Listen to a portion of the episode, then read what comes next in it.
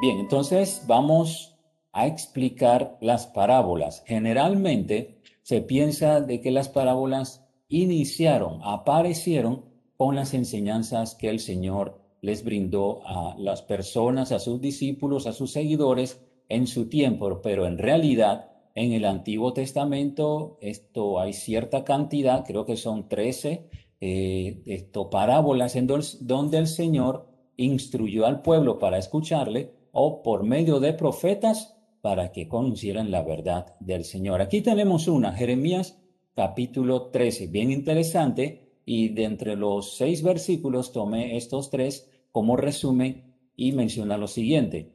Toma el cinto que compraste, era un cinto de lino, que está sobre tus lomos, y levántate y ve al Éufrates, y escóndelo allá en la hendidura de una peña. El Señor le demostró colocar el cinto, esto, o la correa, nosotros le llamamos, en el cuerpo, da a comprender de que la relación entre Dios y el pueblo de Israel era tan estrecha, tan cercana, que se sentían como, como si estuvieran los dos unidos, como si los dos caminaran juntos. Pero luego el Señor les menciona esto, desátate el cinto y colócale en una hendidura, en una peña, colócalo debajo de una roca y manténla allí. Y se observa, dice, al Éufrate le iba a estar llegando poco a poco agua y por esta causa iba a estar deteriorándose y dañándose. Entonces, observe el siguiente versículo.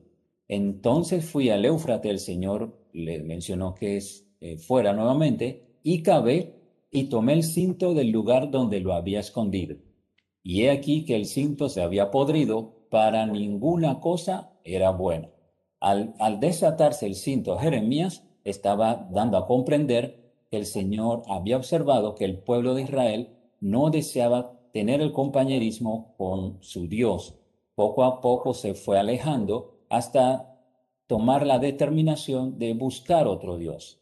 Y el colocar el cinto debajo de la piedra estaba dándole a comprender que lo que estaban ejecutando no tenía ningún valor, sino más bien estaban destruyéndose a sí mismos, ya que luego iban a ser conquistados y sus acciones iban a quedar sin ninguna eh, acción. Y dice el último versículo, que es la interpretación de esta parábola, dice, este pueblo malo que no quiere oír mis palabras, que anda en las imaginaciones de su corazón y va en pos de dioses ajenos para servirles y para postrarse entre ellos. dice, vendrá a ser como este cinto, que para ninguna cosa es bueno. Aquí tenemos la interpretación y el Señor menciona, esto no va a tener valor las acciones que realiza porque para mí, hablando Dios, no tiene ninguna utilidad. Así que esto le causó o le trajo consecuencias graves de que el pueblo esto de Babilonia fuera a conquistarle. Entonces podemos ver uno de los ejemplos del Antiguo Testamento. Tenemos el más conocido en de, de la parábola de el alfarero y el barro. Tenemos la parábola también del el profeta Samuel con David que le habló sobre eh, una pequeña ovejita, mientras otro tenía una cantidad grande, hablándole del pecado que había realizado el rey David. Entonces Dios mostró en el Antiguo Testamento el uso de parábolas, únicamente que al llegar Jesús y estar presente con el pueblo de la nación de Israel, lo habló de una manera más específica, ya que durante tres años seguidos él estuvo compartiendo la palabra de Dios. Y esto es la causa que muchos pensaban que fue un invento del Señor comenzar a transmitir enseñanzas por medio de parábolas. Pero lo vemos que en el Antiguo Testamento ya fue utilizado. Bien, algo interesante que existe en estos, en estos versículos y en algunos otros cuando no son parábolas es la traducción. Dice, la mayoría de las comparaciones que el Señor mencionó e incluye la frase, de cierto, de cierto os digo, que si no seis como niños, no poder entrar al reino de Dios. De cierto, de cierto os digo, que esta viuda dio más que las demás. Y así sucesivamente las comparaciones que el Señor brindó por medio de las parábolas, en, la traducción nuestra dice, de cierto, de cierto os digo. Pero en el original dice, amén, o que así sea, que sea cierto que se ejecute. Así que cuando observemos de cierto, de cierto os digo, o solamente de cierto, esto suplántelo por la palabra amén y va a observar algo muy interesante. Si el Señor menciona esto, dad los diezmos al alfolí y haya alimento a mi casa. Y observen, levantaré o, abriré las ventanas de los cielos. Hay una acción y hay una reacción. El Señor menciona, ustedes ejecutan esto y van a recibir a cambio esto. Dice esto, las parábolas, las parábolas actuales en donde el Señor, por ejemplo, observó eh, dos personas acercándose en el templo. Ah, estaba un fariseo y estaba un publicano y luego que el Señor relata el principio o la historia que en ese momento se estaba realizando, dijo, de cierto, de cierto os digo, que fue perdonada este fariseo antes que el sacerdote. Está diciendo, amén. El, el, el publicano fue esto perdonado más pronto que el sacerdote.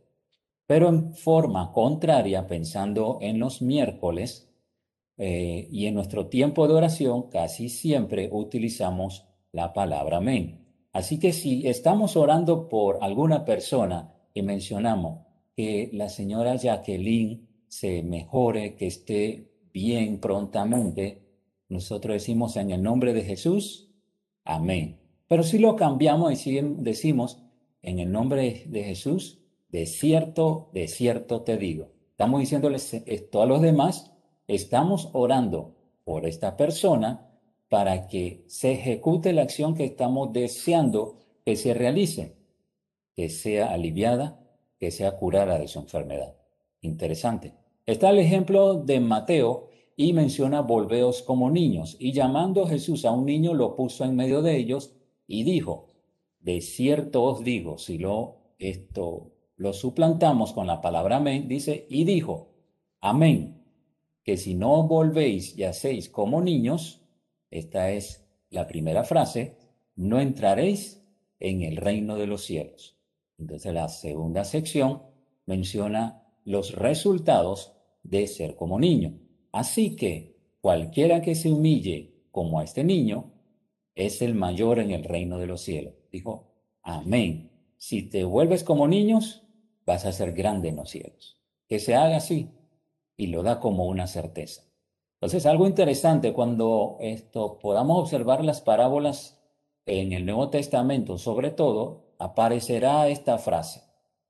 Suplántelo y lo eh, relaciona entre la acción y la reacción o el principio que Dios desea brindar y lo que ocurrirá si esto lo ponemos en práctica. Aquí dice, hágase como niño.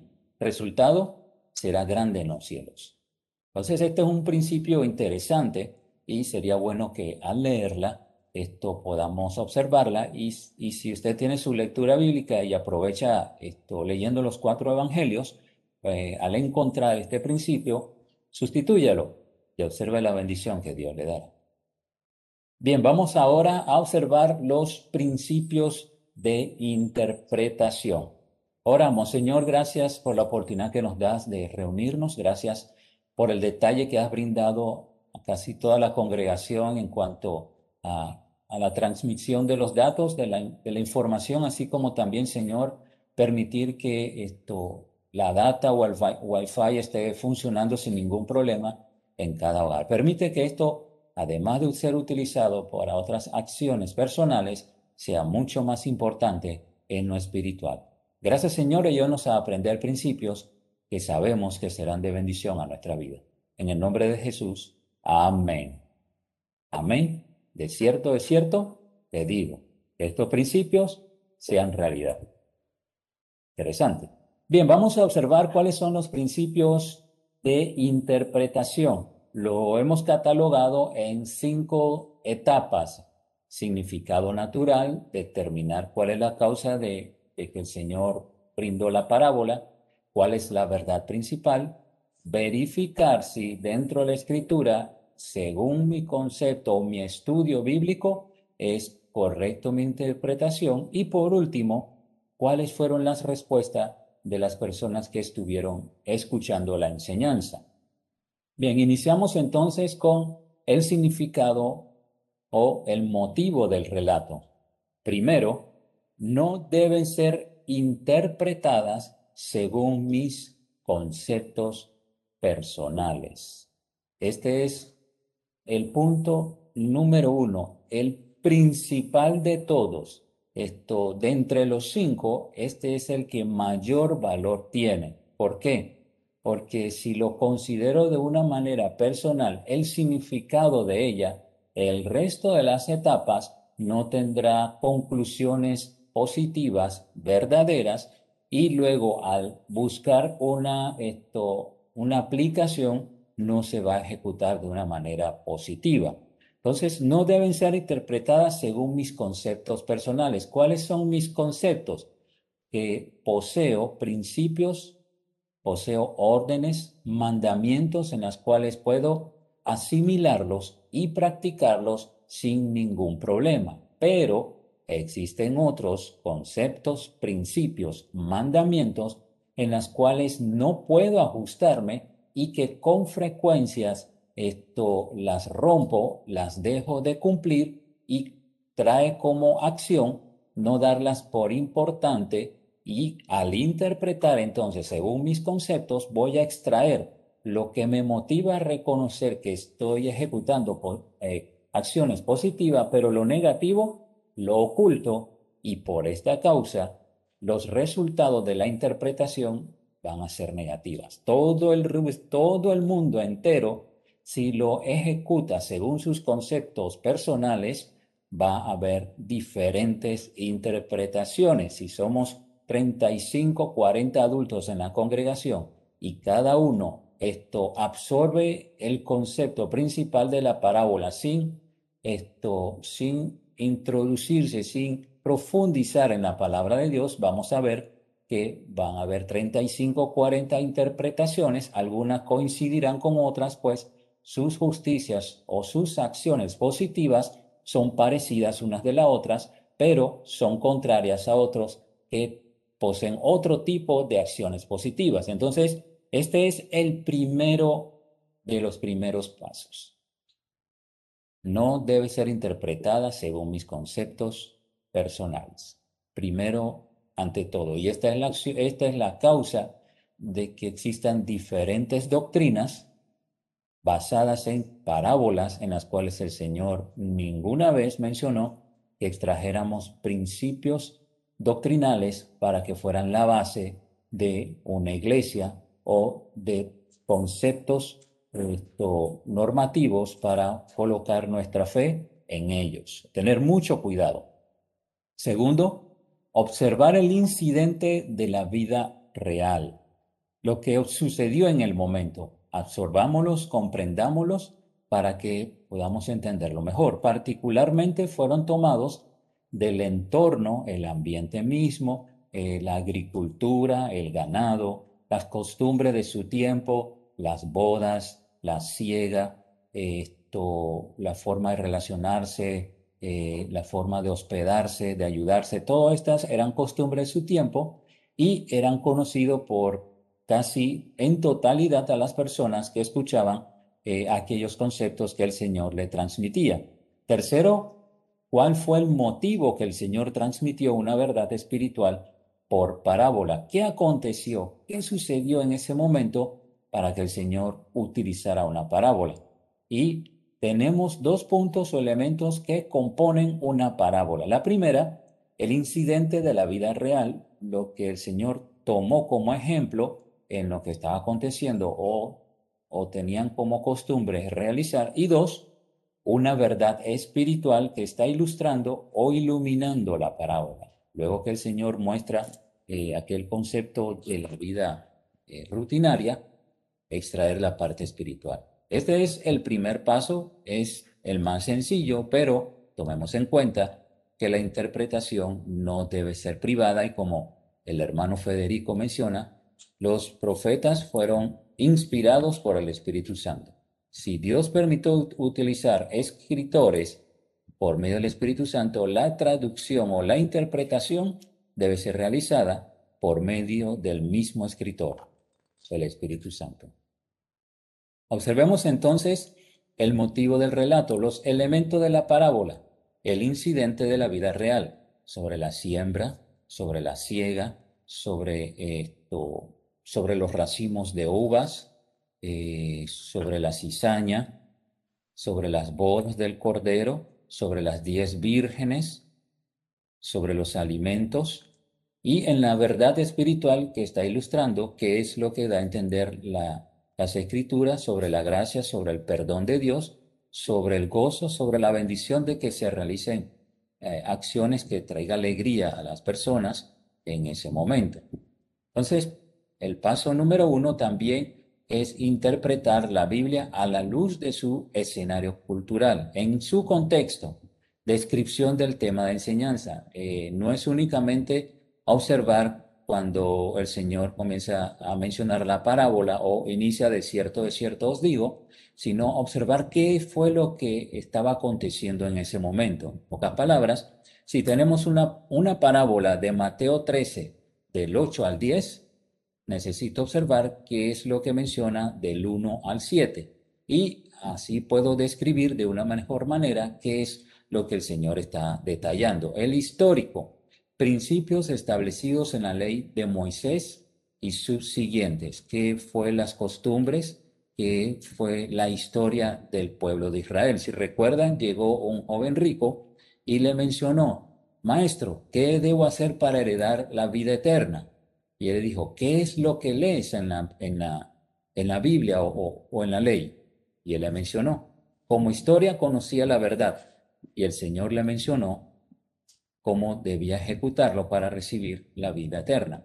Y el cultural, cuáles eran sus costumbres, sus tradiciones, un funeral, en una boda, y su estilo de vida, sus vestimentas, sus acciones, sus fiestas, todas estas cosas.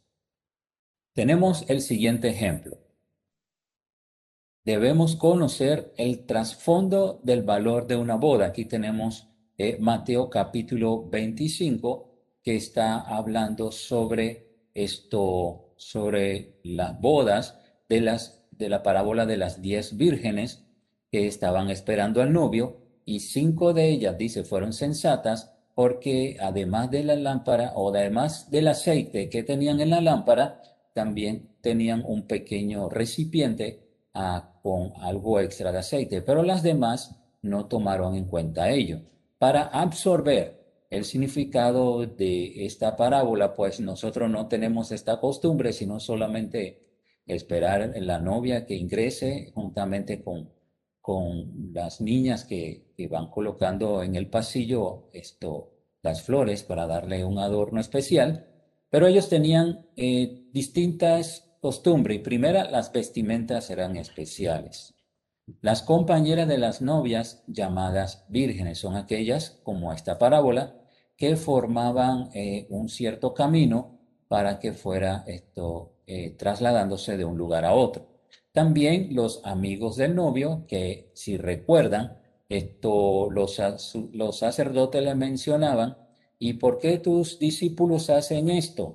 Y el Señor le mencionó, mientras está el novio, hay fiesta. No pueden guardar esto, eh, no pueden guardar los alimentos que debían o no comer en el momento. Pero dice, luego que se va el novio, podrían tener el ayuno esto acostumbrado. Entonces, ah, poseían novio, eh, amigos del novio, y la procesión a la casa de la novia y luego la del esposo era la costumbre también de extender la capa del esposo, y aquí lo tenemos en la figura, sobre la novia. En ese momento lo tiene el muchacho, pero cuando el, el, el sacerdote esto, va a realizar el casamiento, el joven toma eh, esto, su capa y se la coloca a la novia para mencionarle, esto es, ahora somos un solo cuerpo y vamos a ser una familia que traiga bendición sobre todo al pueblo de Israel.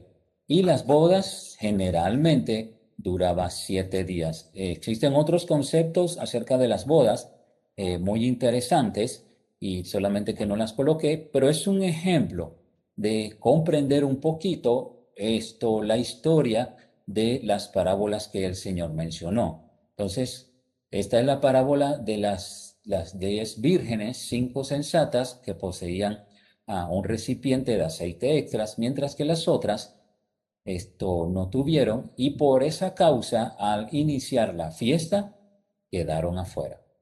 Entonces podemos ver el trasfondo de este, esta parábola. No hemos dado la interpretación, sino eh, por qué el Señor brindó estos detalles. Este es uno de los ejemplos. Y para estudiar, si observa, no es únicamente leer el pasaje, sino observar con más mayor detalle su significado, ya que sus costumbres son diferentes a las nuestras. Bien, vamos con la segunda etapa y es determinar la causa. ¿A qué se debió eh, el uso del Señor ah, de las parábolas?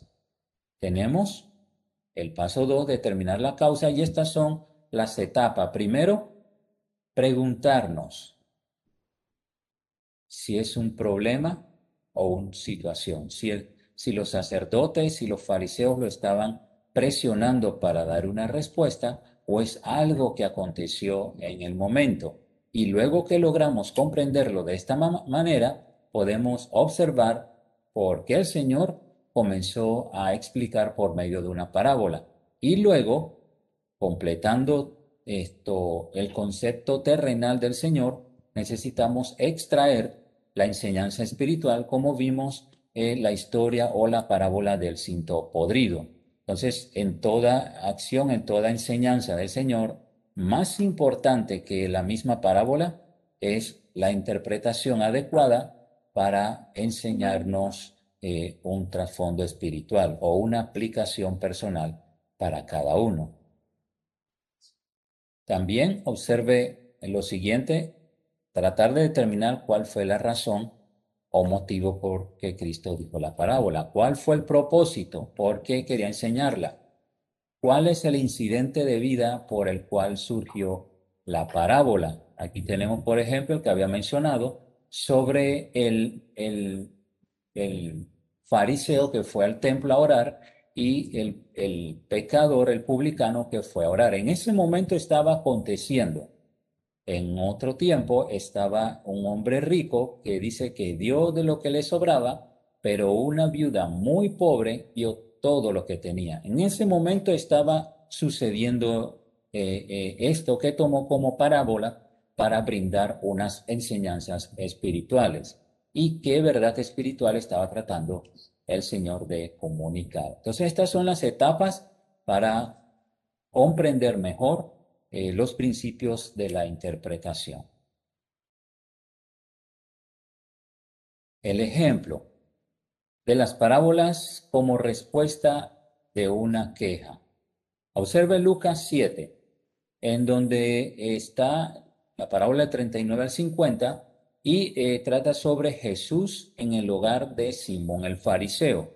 Esto, Simón, si observa, era una persona importante dentro del círculo de, los sacerdotes, de los líderes religiosos de este tiempo, y tuvo el deseo de invitar al Señor y sus discípulos para que tuvieran una cena. Cuando estuvieron comiendo, llegó una mujer, y la mujer comenzó a lavarle los pies. Y observe lo que respondió o lo que pensó Simón. Dice este, si fuera profeta, hablando de Jesús, conocería quién y qué clase de mujer es la que le toca, que es pecadora. Recuerda, un fariseo no se acercaba a personas indignas, no se acercaba a, a indigentes, no se acercaba a leprosos, no se acercaba a un sinnúmero de personas, supuestamente, para no contagiarse. Así que él consideró a Jesús como si fuera él mismo. Yo soy un líder religioso, Jesús también es un líder religioso. ¿Por qué permitió que esta mujer le tocara, hablando así de una manera despectiva. Pero el Señor en esta historia mencionó, sin que Simón lo dijera esto de manera audible, el Señor dijo, yo sé lo que estás pensando. Y mencionó la parábola que ahora, vimos, ahora vemos. Un acreedor, dice, tenía dos deudores. Uno le debía 500 y el otro 50. Aquí inició entonces la parábola del Señor hacia Simón el fariseo. Y sabemos como conclusión, la enseñanza era que el que fue, el que perdonó más, fue el que debía más. Considerando a la mujer que era pecadora, que había cometido tantos males, que al acercarse al mismo Dios, le iba a perdonar. Y por causa de eso, iba a amarla más. Y el Señor le, pregunta, ¿cuál de los dos usted cree que va a amar más? ¿El que fue perdonado poco o el que fue perdonado mucho? El que perdonado mucho habla de la, de la persona esto, pecadora y el que esto perdonado poco era el fariseo. Y respondió sabiamente Simón, el que fue perdonado mucho, dándole a comprender, si estás bien delante de Dios, Dios no tiene que, que esto perdonarte supuestamente, pero Dios perdonó a la pecadora y no solamente esto, sino le dijo, vete, tu fe te ha, te ha permitido ser salvo. Interesante, ¿verdad? Determinar la causa. Simón lo invitó, esto apareció una mujer, esto ejecutó una acción en sus pies, le derramó perfume y luego Dios dio la parábola. Interesante estudiar la palabra de Dios. Tercero, la verdad principal. No interpretes cada pequeño aspecto de la parábola. Esto, observar eh, los puntos principales o los actores principales para tomarlo eh, en consideración para el estudio. No tome los detalles o las pequeñas cosas que aparezcan en este momento. Dos, no asumas que partes similares querían decir exactamente lo mismo en todas las parábolas. Las parábolas no, no debieran interpretarse de la misma manera en la cual usted está realizando el estudio. Ya hemos visto tres. La parábola del cinto podrido está hablando sobre la lejanía del pueblo de Israel con el Señor. Acabamos de observar eh, la parábola de las diez vírgenes. Eh, habla sobre la llegada o la llegada del Mesías y algunos que no estuvieron preparados quedaron fuera, no hablando de la salvación, sino de la acción de buscar a su pueblo. Acabamos de observar de Simón el fariseo, de el perdón de los pecados. Cada uno de ellos posee una interpretación diferente. Así que si hubiera tomado el del cinto podrido y lo calificaría como el más importante para eh, dar la enseñanza o absorber los principios, eh, no iba a ser correcto. Quiere decir que cada, cada parábola debe ser eh, transmitida, entendida de manera individual.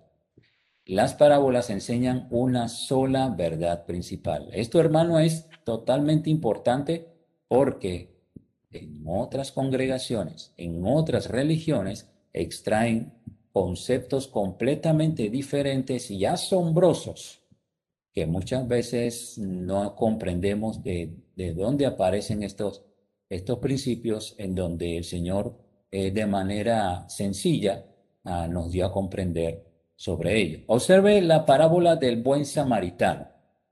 Ya es muy conocida por nosotros y creo que no habrá duda en la diferencia que observaremos. Los principales fueron el sacerdote, el levita y el samaritano. Estos fueron los tres principales, ya que alrededor del Señor se encontraban estos personajes, principalmente el sacerdote y el levita, pues hablándole de quién era su prójimo. Pero en el mismo pasaje habla sobre el camino donde estaba esto herido el, el, esto, el que se le hizo mal, los ladrones le hicieron esto, le dieron golpe, le hicieron un mal, y no deberíamos tomarlo como algo importante. Si recordamos cuando pasó el sacerdote y el levita, dice, y pasó de largo. Hablando sobre el camino, no es importante, el albergue. El samaritano llevó al herido a una posada para que luego fuera aliviado y no es importante. Y los denarios no eran importantes, solamente funcionan como detalles de apoyo para el punto principal. Extraemos los personajes principales, no tomamos alguna otra, eh, esto, otra palabra, otra, ah, otra, otra palabra que no, que no sea importante. Bien, vamos para la cuarta, verificación estructural. Si lo que estamos interpretando valida la verdad con las escrituras, no se debe nunca extraer un principio bíblico en la cual contradiga el resto de los conceptos que menciona la palabra de Dios. Si vemos que la verdad principal que extrajimos de una parábola se contradice con los principios bíblicos generales, debemos desechar dicha interpretación. Si estamos ejecutando algún estudio, debemos tener mucho cuidado en lo que interpretamos y en lo que aplicamos, ya que si se, si se ejecuta alguna acción incorrecta en cuanto a la interpretación, vamos a concluir con principios errados. Vamos a ver la parábola del tesoro escondido. De Mateo 13, 44 se utiliza muchas veces que la salvación, el perdón de los pecados, va a depender de nuestras buenas acciones, de lo que ofrecemos a Dios y ya tenemos como conclusión de que no es por obras para que nadie se gloríe. Y un sinnúmero de pasajes bíblicos que menciona de que la salvación de las personas no son adaptables a las acciones o las buenas obras. Y observe la parábola del tesoro escondido. Podríamos decir que la salvación es por obras, Recuerde que eh, la parábola hablaba de un personaje que encontró un tesoro, eh, vendió todo lo que tenía, esto compró la heredad o compró el terreno y luego cavó el tesoro eh, y se hizo rico. Dice, podríamos decir que la salvación es por obra. Si extraemos este concepto, es esfuerzo o sacrificio humano. Nos portamos bien, somos personas morales, hacemos lo bueno y el Señor se consagra, se, se siente contento con ello si lo traducimos o le damos la interpretación como estamos mencionando, que podríamos de cierto modo comprar nuestra entrada al reino de los cielos. Puedo brindar ofrendas, puedo dar acciones positivas a la iglesia donde nos encontramos, pero no esto no es necesario pedir perdón por los pecados.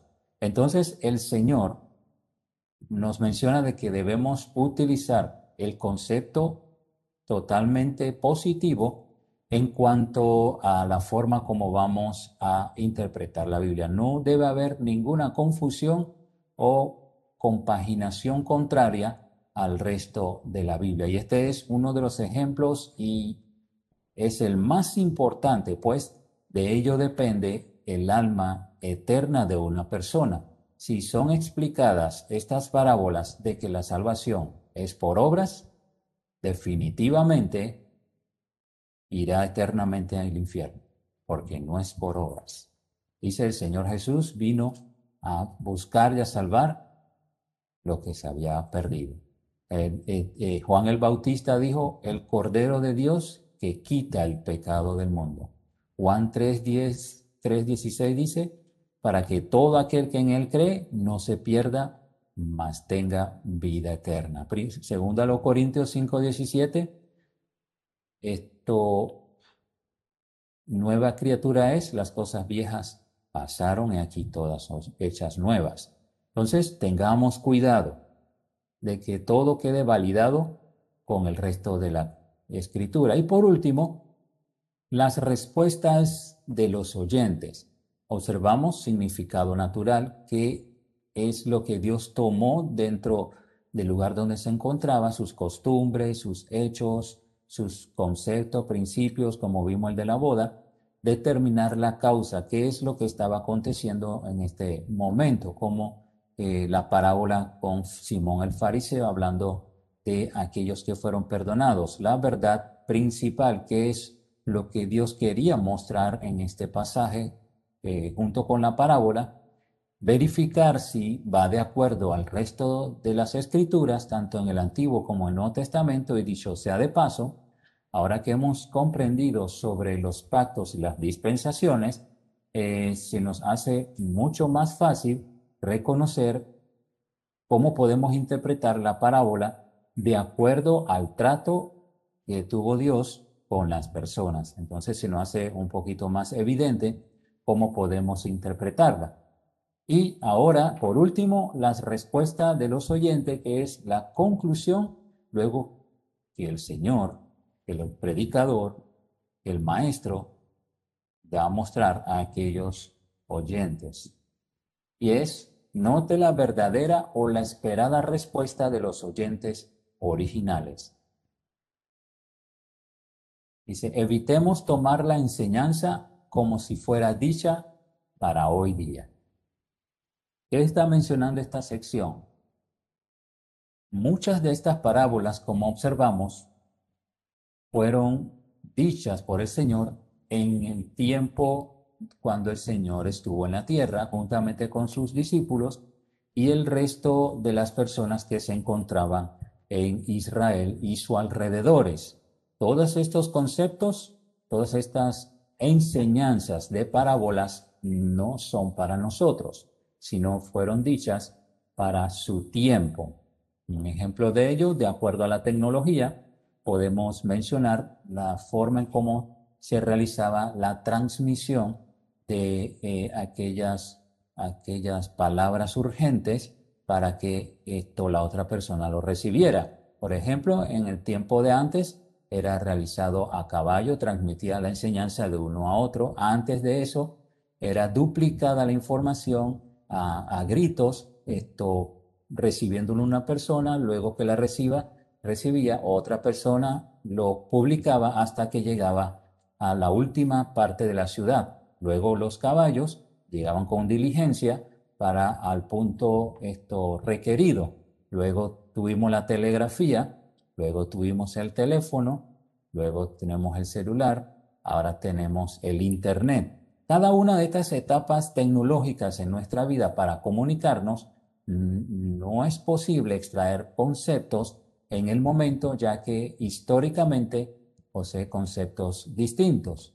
Observe, por ejemplo, una, algo esto, chistoso. Si mencionamos, usted tiene data en su celular, si este concepto se lo utilizáramos a aquellos personajes que necesitaban tener una voz fuerte, audible, para que el pueblo lo escuchara, le dijéramos, Señor, ¿tiene data para comunicarse? No, no, no cabe esto, la relación entre la historia o el vivir de un tiempo para trasladarlo a otra época. Y es lo mismo con nosotros. Lo que el Señor mencionó fue hace dos mil años. Y en dos mil años la historia del mundo ha cambiado completamente. Así que no la extraigamos como para hoy día. Primero porque eran costumbres de ese tiempo y dos porque son un pueblo totalmente distinto. De igual forma como nuestra congregación tenemos nuestros hermanos de Cunayala, de la comarca, tenemos hermanos eh, mestizos, tenemos hermanos eh, escandinavos, y así sucesivamente. Una vez un señor llegó a la iglesia y fue por varias veces y con orgullo decía, yo soy originario de un francés. Pero no veíamos nada de, decidir en cuanto a lo espiritual. Y ya bueno, dejó de asistir. La parábola del rico y Lázaro nos daría la impresión de que bastaría ser pobre para entrar al reino de Dios y un rico jamás podría entrar. ¿Sería correcto? Esta parábola es usada tal como lo menciona. Los ricos no pueden entrar porque no dan lo que tienen, no venden lo que poseen para ingresar al cielo. Pero Lázaro, pobre, Lázaro no tenía nada, se merecía el perdón y el ingreso automático al cielo. Pero sabemos que Lucas 16 los utilizamos más que todo, no para mostrar eh, convalecencia del Señor para perdón de los pecados por un mendigo y castigo por un rico. Pues realmente está hablando sobre el destino eterno de las personas que no tomaron en consideración su vida futura o dónde estaría su alma luego que falleciera. Entonces, tomemos mucha cautela con la interpretación de los pasajes bíblicos. Así que hasta aquí terminamos con cómo interpretar de manera positiva las parábolas en la palabra de Dios. Aunque no tenemos aplicaciones, deseo brindarle dos. Primero, estudiemos la Biblia, leámosla. Ahora que comprendemos un poco mejor por qué razón el Señor habló por parábolas, hagamos un cambio y que las interpretaciones no vayan de acuerdo a mis pensamientos o a mis acciones o credibilidad de lo que debe practicarse eh, a mi persona y el resto de lo demás. No debe traducirse, interpretarse de acuerdo a mis conceptos de justicia. Segundo, las aplicaciones, interpretarlas para nuestros días. Esto sí es importante. Jesús mencionó las parábolas, pero la aplicación es para hoy día también. Utilicemos aquellas oportunidades que el Señor nos da de escuchar su palabra, de leerla. Si no lo está haciendo, estúdiela. ¿Le da pereza cargar la Biblia? Baje la aplicación y léala en su teléfono. Dios desea, hermanos, de que cambiemos y que como él mencionó él mismo, este pueblo de labios me honra, pero su corazón está lejos de mí. Utilicemos estas enseñanzas, estos principios, estas lecturas bíblicas que tenemos diaria para hacer cambios en nuestra vida, para hacer cambios que el Señor quiere para nosotros. Vamos a orar. Señor, gracias por las oportunidades de, de brindarnos esta, estas acciones positivas que realizaste mientras estuviste en la tierra, pero aún a nuestros días, aunque no las menciona, no las mencionado, sí existen estos ejemplos, existen criterios que convalidan, Señor, que aquellas experiencias del pasado también pueden ser entendibles en nuestros días. Permite que cada parábola, Señor, la absorbamos de una manera positiva no únicamente para ser entendidas, sino también aplicadas. Pues usted dijo, de oído oiréis, pero no entenderéis. Lo tendremos como un rumor, como un viento, si no la absorbemos con el intelecto y tomemos la determinación de ejecutarla y ponerla en práctica. Ayúdenos, Señor, a que esto pueda ser válido en nuestros días, en este momento, hasta que tú nos llames a su presencia. En el nombre de Jesús te lo pido. Amén.